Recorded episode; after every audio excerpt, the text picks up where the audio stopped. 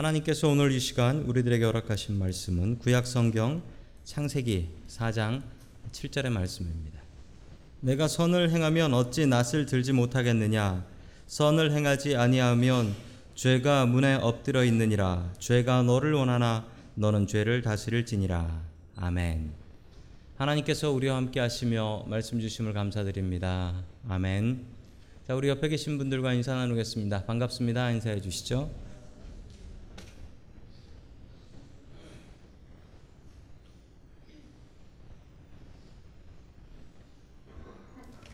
자, 오늘 죄를 다스리라 라는 제목을 가지고 하나님의 말씀을 증거하도록 하겠습니다. 자, 여러분들이 첫 예배를 기억하십니까? 첫 예배, 첫 번째 예배. 아, 예수 믿은 지 얼마 안 되신 분들은 아마 내가 교회 처음 나온 날을 어쩌면 기억하실 수 있을 수도 있습니다. 아, 교회를 오래 다니신 분들, 어렸을 적부터 다니셨던 분들은 아마 첫 예배는 기억이 안 나실 거고요. 여러분 혹시 여러분들 저희 교회를 처음 나오셨던 날 첫 예배를 기억하십니까? 여러분 첫 예배는 소중합니다. 첫 예배는 귀하지요. 예. 대답하는 게 당연한데 하시면 또 웃는. 자 오늘 하나님의 말씀은 세상 첫 예배, 인류 첫 예배의 모습입니다. 성경에 나오는 처음 예배의 모습입니다. 그런데 이 예배가 참 뭐가 잘못되어 있습니다. 여러분 그 예배의 모습은 어떠할까요? 오늘 하나님의 말씀을 통하여 우리의 예배를 바른 예배로 세울 수 있는 저와 여러분들이 될 수 있기를 주의 이름으로 간절히 축원합니다. 아멘. 첫 번째 하나님께서 우리들에게 주시는 말씀 어, 예배의 주인은 하나님이시다라는 말씀입니다. 여러분 예배에서 제일 중요한 분은 하나님이십니다. 이거 잊을 수 없지요. 어, 그런데 여러분 예배 주인이 하나님 아니라 사람 될 때가 참 많이 있습니다. 여러분 예배가 좋은 예배다라고 하면요. 여러분들이 생각하시는 좋은 예배는 무엇인가요? 여러분 그런데 여러분이 생각하는 그 좋은 예배의 기준은 하나님이십니까? 여러분입니까? 대부분 대부분 잘못된 생각들이 있습니다. 좋은 예배의 기준이 나예요. 나한테 은혜가 되면 좋은 예배고 나한테 은혜가 안 되면 그것은 나쁜 예배다라고 생각하면 큰일 나지요. 예배를 우리가 받습니까? 예배는 하나님께 드리는 거지요. 한 3년쯤 전에 저희 교회에서 이런 조사를 한 적이 있습니다. 아, 저희 교회 예배에서 제일 중요한 순서가 무엇입니까? 라는 서베이 조사를 했었는데요. 그때 나온 결과가 1등 1번이 예배에서 제일 중요한 것은 설교다라고 해 주셨고요.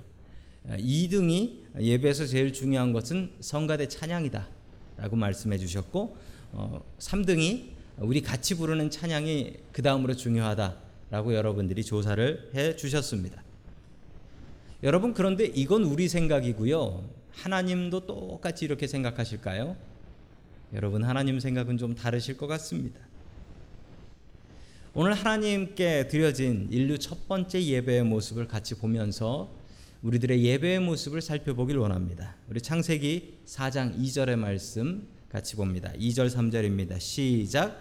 하와는 또 가인의 아우 아벨을 낳았다.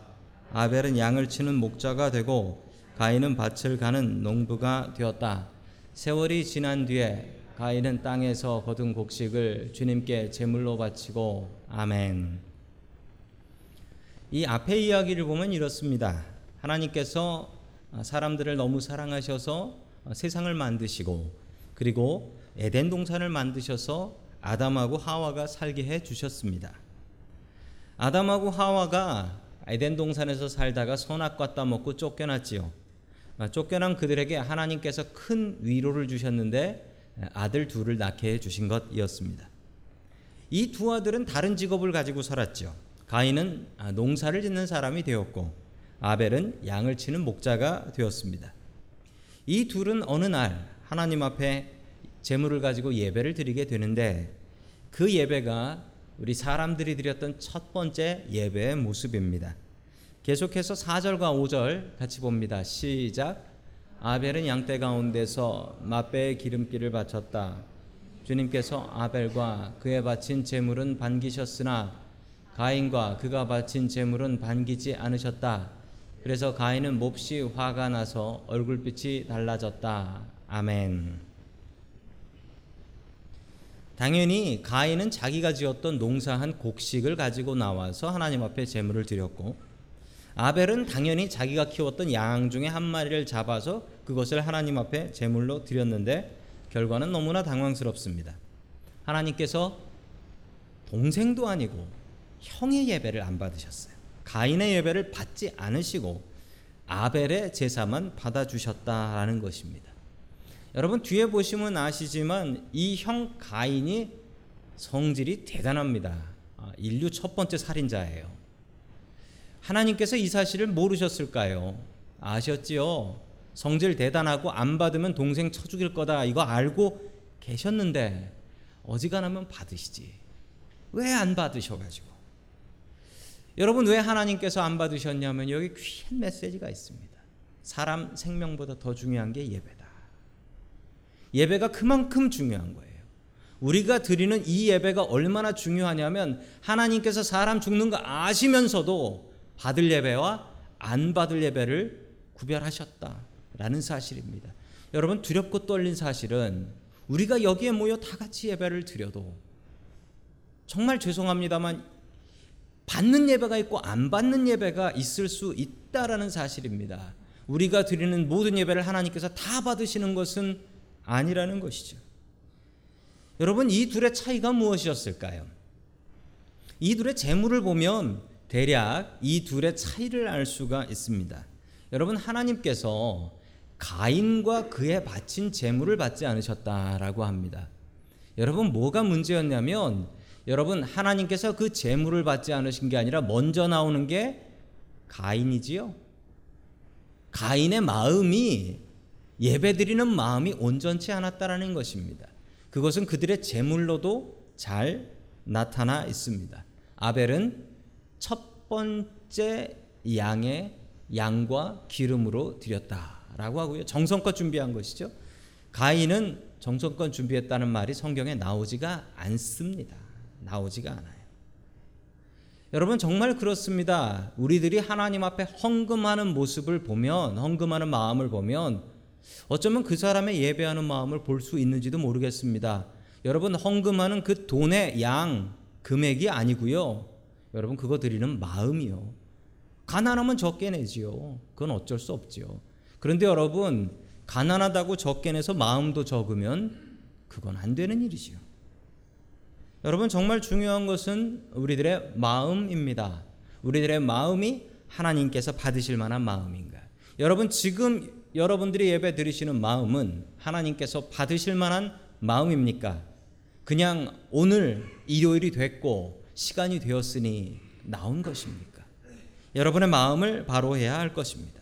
예배는 정성입니다. 정성이 없는 예배는 하나님께서 받지 않으십니다. 제 신학교 선배님 목사님이신데요. 오창학 목사님이시라고 신촌교회를 심우하셨던 목사님이셨고 어, 한참 전에 저희 교회에서 오셔서도 설교 한번 하셨다고 알고 있습니다. 자, 그분이 이렇게 말씀하셨습니다.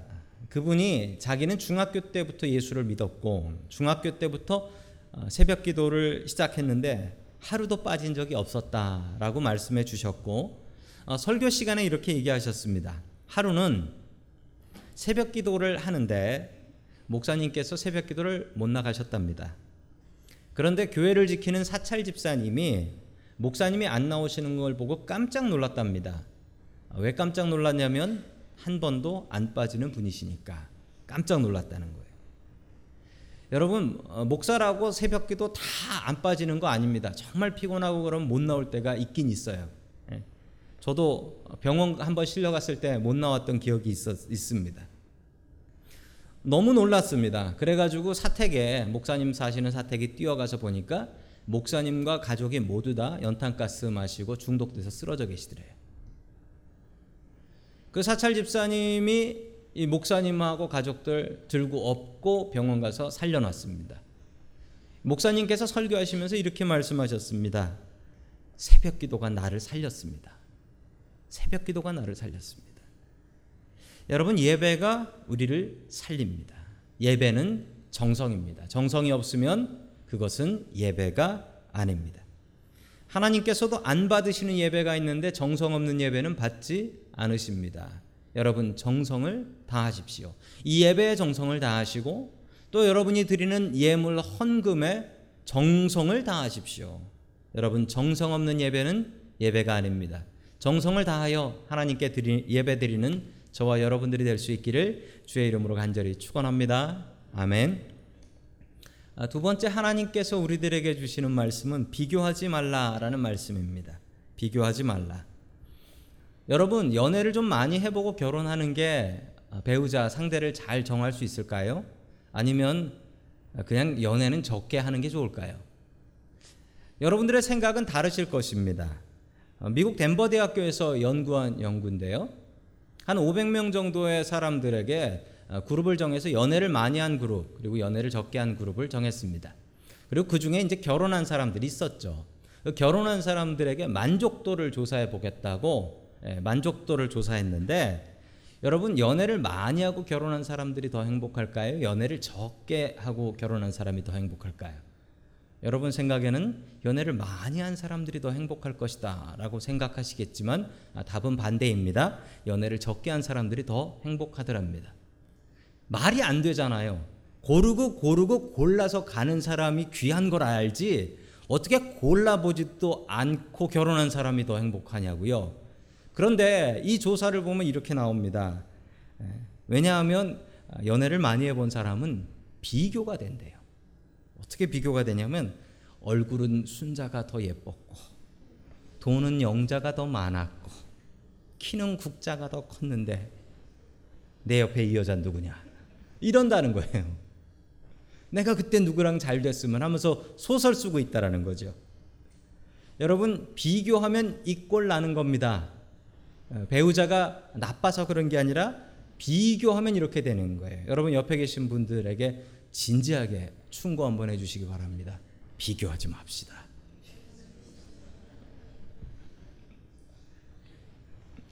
어, 지금 속으로 아 그래서 내가 불행한가 보다라고 생각하시는 분이 아마 계실 줄로 어, 믿습니다.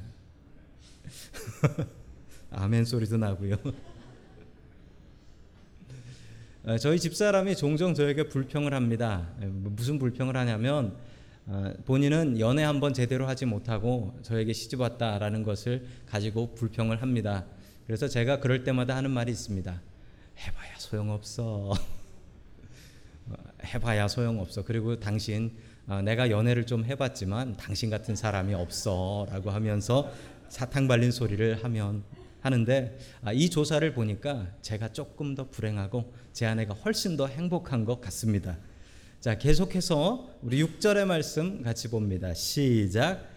주님께서 가인에게 말씀하셨다. 어찌하여 내가 화를 내느냐?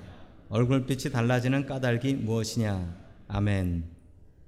하나님께서 가인의 제사를 받지 않으셨습니다. 그러자 가인은 화가 났고 얼굴이 뻘개졌습니다. 여러분 당연한 것이 이 상황이 즐거울 사람이 어디 있겠습니까? 하나님께서 아니 둘이 예배를 드렸는데 둘 중에 하나 예배를 안 받으셨으니 얼굴 뻘개지지요. 여러분 만약에 이런 상상을 해봅니다. 하나님께서 아벨의 제사도 네 것도 됐다 못 받겠다 라고 하면 가인은 별로 화나지 않았을 것입니다. 왜냐하면 너도 받고 나도 받고 다 같이 이렇게 됐으니까 뭐. 학생들이 시험 치고 나서 시험 못 치고 나서 제일 먼저 하는 일이 뭔지 아십니까? 야 너는 어떻게 쳤냐? 망쳤다. 아싸. 그러는데 잘 쳤다. 그러면 나만 못 쳤구나. 화납니다. 여러분 왜 그렇습니까? 못 친 시험은 못 친 시험이죠. 그런데 비교하면 화납니다. 비교하면 화나요. C.S. 루이스라는 분이 이런 말씀을 하셨습니다. 마귀의 가장 좋은 도구는 비교 의식이다. 여러분 맞습니다. 아무리 행복해도요. 비교하면 갑자기 불행해져요. 사람의 욕심이 끝이 없어요. 아무리 좋은 게 있어도 비교하는 순간 화가 납니다. 딜러십에서 새 차를 샀습니다. 새 차를 사고 딜러십 주차장에서 딱 나오는데 앞에 빨간 스포츠카 한 대가 왕 하면서 지나가면요. 조금 전까지 새 차 샀던 기쁨이 다 날아가 버려요. 왜 나는 저런 걸 못 살까? 내가 무엇을 갖고 있어도 비교하는 순간 끝이 납니다. 세상에 비교할 건 너무나 많기 때문에 그렇죠. 서울대학교 학생연구소에서 조사한 내용입니다. 서울대학교 학생들이 가장 갖고 있는 큰 아, 문제는 예, 심리 상담을 해보니까 가장 큰 문제는 열등감이랍니다. 열등감. 아니 그렇게 열심히 공부해서 한국에서 제일 좋은 대학교를 갔는데 왜 열등감이 생길까요? 비교해서 그렇답니다. 비교해서. 비교 당하고 비교하니까. 여러분 비교하면 불행해집니다. 아무리 좋은 것 갖고 살아도 비교하는 순간 더 이상 그것으로 행복하지 않아요. 여러분 특별히 우리가 가족들 간에 비교하면 안 되겠습니다. 가족들 간에. 아내는 남편을 비교할 때가 있습니다. 저 남편은 돈도 잘 벌고 가정적이고 요리도 잘하고 성격도 좋아. 이런 분이 교회에 계시면은 교회 남자들이 무척 괴롭습니다. 네, 자꾸 비교를 당하기 때문에. 여러분 그렇게 좋은 남자가 왜 내 남편이 아닐까라고 생각하지 마십시오. 그렇게 좋은 사람이기 때문에 내 남편이 아닌 것입니다. 남편은 아내를 비교할 때가 있습니다. 아, 저 아내는 요리도 잘하고 생활력도 있고 살림도 좋고 얼굴도 예쁘고 직업도 좋고 그런 여자는 나랑 살지 않습니다. 여러분 그걸 아셔야 됩니다. 제가 아는 청년 하나가 있습니다. 아버지가 아주 훌륭한 의사셨습니다. 대학병원의 교수셨죠. 누나는 서울대학교 나와서 역시 의사를 하고 있었습니다. 그런데 항상 이 아들은 아버지에게 비교당했습니다. 니네 누나는 저렇게 잘하는데 왜 너는 이 모양이야? 그 친구는 그림을 참 잘 그려서 그림으로 유학을 왔고 또 그림으로 먹고 사는 친구입니다. 그런데 그 친구가 자기 아버지에 대해서는 좋은 기억이 없다라고 했습니다. 왜냐하면 아버지는 늘 자기에게 왜 이거밖에 못하냐 비교하고 지적하는 분이셨기 때문입니다. 이토록 은사가 많고 행복한 가족을 누가 이렇게 불행하게 만들었습니까? 사탄이 우리 마음 속에 비교하는 마음을 주었기 때문입니다. 여러분 비교하는 순간 가정은 지옥이 됩니다. 비교하는 순간. 가인은 아벨을 자신과 비교했습니다. 네가 뭐 나보다 잘난 게 있냐? 넌 내 동생이고 어떻게 네가 잘나가지고 네 건 받고 내 건 안 받으시냐? 비교하면서 열등감 생겼습니다. 여러분 비교하지 말자라고 하지만 여러분 그 말이 말이 안 됩니다. 여러분 우리는 항상 비교하면서 삽니다. 비교 안 하고 사나요? 우리에게 눈이 있고 귀가 있는데 어떻게 비교를 안 합니까? 여러분 우리는 늘 비교합니다. 늘 비교해. 달라진 것을 찾아요. 애들을 보면서 야, 너 작년보다 컸구나. 넌 안 크네. 이러면서 비교하고요. 거울을 보면서 야, 얼굴에 주름이 작년보다 더 늘었네. 내가 더 늙었나 보다. 이러면서 비교를 합니다. 보이는 걸 어떻게 해요? 들리는 걸 어떻게 해요? 비교되는 걸 어떻게 해요? 여러분 비교하지 않고 사는 것은 불가능합니다. 저는 키가 별로 크지 않습니다. 아니 작습니다. 그리고 잘난 게 별로 없습니다. 그래서 어릴 적부터 저는 열등감이 참 많았습니다. 다른 친구에 비해서 뭐 잘 사는 집도 아니고 인물이 잘난 것도 아니고 뭐 저는 뭐 별로 잘난 게 없습니다. 어, 목회하면서 종종 이런 얘기를 듣습니다. 선배 목사님들이 저에게 오셔서 어, 저에게 부럽다는 듯이 부럽다는 듯이 저에게 이렇게 말씀하시는 분들이 계세요. 참 목회하기 좋은 얼굴이야라고 하면서 스캔들 안 나겠어. 오직 주님만 바라보겠어. 그 칭찬도 반갑더라고요. 어, 제가 사춘기 때 열등감이 너무 많아서 얼마나 힘들었었는데 어, 그때 저에게 무슨 일이 있었냐면 중학교 3학년 때 교회 수련회를 가서 예수님을 만났습니다. 어, 제대로 만났습니다. 제대로 만나서 정말 은혜 받고 엉엉 울었습니다. 그러고 나서 제 인생이 완전히 바뀌었는데 저에게 차원이 다른 레벨이 높은 분이 들어오시니까 그 레벨 밑에 있는 건 하나도 안 부럽더라고요. 하나도 안 부럽더라고요. 키 크고 공부 잘하고 잘 살고 뭐 이런 거 하나도 안 부럽더라고요. 제 속에 너무 귀한 분이 들어와 계시니까 다른 게 하나도 안 부러워요. 여러분 그런 경험해 보신 적 있죠? 진짜 좋은 것 갖고 있으면 그 밑에 거 갖고 있는 사람 하나도 안 부러워요.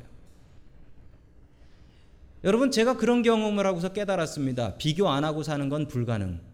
그러나 만족하고 사는 것은 가능. 여러분 비교하고 비교 당해도 기분 나쁘지 않는 비결이 있는데 내 속에 더 귀한 분을 모시면 됩니다. 예수님이 내 속에 계시면 절대로 전혀 부럽지 않습니다. 비교당해도 화나지 않습니다. 오히려 그 사람들이 불쌍합니다. 저렇게 살다 지옥 가면 어떡하냐. 이런 생각 들면서 오히려 더 불쌍합니다. 여러분, 하나님께서는 우리의 각자에게 각자에 맞는 은혜와 은사를 허락해 주셨습니다. 그런데 우리는 다른 사람들 것과 비교합니다. 비교하면 불행해집니다. 여러분, 비교하지 말고 하나님께서 나에게 주신 것, 내 안에 계신 예수님으로 감사하며 살아갈 수 있는 저와 여러분들이 될 수 있기를 주의 이름으로 간절히 축원합니다. 아멘. 세 번째 마지막으로 하나님께서 우리들에게 주시는 말씀은 죄를 다스리라라는 말씀입니다. 죄를 다스리라. 우리 8절 말씀 같이 봅니다. 8절입니다. 시작. 가인이 아우 아벨에게 말 우리 들러 나가자. 그들이 들에 있을 때에 가인이 그의 아우 아벨을 쳐 죽였다. 아멘. 가인이 나쁜 마음을 먹었습니다. 자기에게 이런 모멸감을 주는 동생을 복수하기로 작정한 것입니다. 하나님께 복수를 할 수는 없지 않습니까? 그러니 힘없는 동생 괴롭혀야지요. 그리고 동생에게 얘기합니다. 너 잠깐 나 좀 보자. 잠깐 나와라. 라고 하고 나와서 들판에서 동생을 때려서 죽입니다. 첫 번째 형제들이었는데 이 형제들이 서로 때려 죽이는 안타까운 일이 벌어지게 되는 것이죠. 여러분 부모는 자식을 비교합니다. 마음속으로 항상 비교합니다. 얘는 왜 그러냐? 이러면서 속으로 비교를 하죠. 그래서 비교하는 말이 하나 있는데 한국말로 엄친아 엄친딸이라는 말이 있습니다. 엄친아는 엄마 친구 아들, 엄친딸은 엄마 친구 딸이라고 해서 어, 엄마가 항상 하는 얘기입니다. 야 누구네 애는 이렇게 공부를 잘했다던데 누구네 애는 이렇게 착하다던데라고 하면서 엄마들이 인용하는 사람의 이야기죠. 아이들이 이런 이야기를 들으면 스트레스를 받습니다. 그러나 많이 받지는 않습니다. 왜냐하면 엄친아와 엄친딸은 상상 속에 있는 실제로는 존재하지 않기 때문에 그렇습니다. 그리고 엄친아와 엄친딸을 어디 가서 만나고 싶지도 않고 만날 일도 없습니다. 그래서 큰 상처가 되지 않습니다. 그냥 귀찮은 잔소리지요. 그러나 형제는 다릅니다. 너는 왜 형처럼 못하냐? 동생 좀 닮아라. 같은 배에서 나왔는데 왜 이렇게 다르냐? 그냥 둘만 낳고 말 걸. 이런 말들이 아이들의 마음속에 얼마나 큰 상처를 주는지 모릅니다. 여러분 우리 부모들 죽고 나서 서로 의족해 살아야 될 사람들이 형제들 아닙니까? 그런데 왜 부모님들은 아이들을 스스로 비교하여 원수로 만들어 놓을까요? 이래서야 되겠습니까? 자, 계속해서 7절의 말씀 같이 봅니다. 7절입니다. 시작. 내가 올바른 일을 하였다면 어찌하여 얼굴빛이 달라지느냐? 내가 올바르지 못한 일을 하였으니 죄가 너의 문에 도사리고 앉아서 너를 지배하려고 한다. 너는 그 죄를 잘 다스려야 한다. 아멘. 하나님께서 이미 이 모든 일을 알고 계셨습니다. 가인이 동생 아벨 죽이려고 할 것도 다 알고 계셨습니다. 모르면 하나님입니까? 아시니까 하나님이죠. 그래서 하나님께서 이렇게 경고하셨습니다. 죄를 잘 다스려야 한다. 이 모습은 하나님께서 가인에게 하신 말씀이지만 늘 비교하고 늘 비교 당하는 우리들에게 주시는 말씀입니다. 죄가 너의 문에 도사리고 앉아서 여러분 이 문이 무슨 문일까요? 우리의 마음의 문입니다. 우리의 마음의 문 앞에서 죄가 문만 열려 봐라. 내가 들어간다. 내가 들어가서 한바탕 제대로 하고 올 거다. 라고 죄가 내 문 앞에서 기다리고 있다라는 것입니다. 그런데 여러분 중요한 사실이 있습니다. 내 마음의 문의 열쇠는 나만 있어서 나만 열 수 있어요. 세상 그 누구도 열 수가 없습니다. 내 마음의 문은 그 누구도 열 수 없어요. 죄에게 문을 열어줘서 너 들어와. 네 마음대로 해. 라는 문도 나만 열 수 있습니다. 아무도 열 수 없습니다. 죄는 너를 지배하려고 한다. 너는 그 죄를 잘 다스려야 한다. 여러분 이 말씀이 참 맞습니다. 죄를 멀리 쫓아버려라. 죄를 멀리 하라. 뭐 이렇게 말씀하셔야 되는데 하나님께서 하신 말씀이 정말 맞습니다. 그 죄를 잘 다스려야 한다. 여러분, 우리는 평생 죄와 같이 삽니다. 죄 없이 살 날 없습니다. 단연코 없습니다. 여러분, 죄를 잘 다스리는 사람 되어야 됩니다. 죄가 내 마음 문 앞에 있으면 문 열어주지 말아야지요. 그런데 왜 문을 열어줍니까? 계속해서 요한계시록 3장 20절 말씀 같이 봅니다. 시작.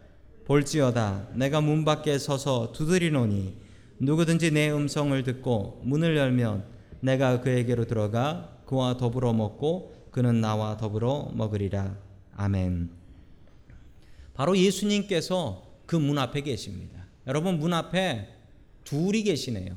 예수님과 죄. 예수님과 죄, 죄가 내 마음 문 앞에서 기다리고 있습니다. 여러분 누구에게 문을 열어 주어야 할까요? 예수님께서 들어오시면 내 인생 변하고 나에게 부담 주실 것 뻔하고 죄가 들어오면 내 마음대로 한바탕 할 수 있으니까 여러분 죄에게 문을 열어 주시겠습니까? 여러분 죄는 우리의 마음 문 앞에 있습니다.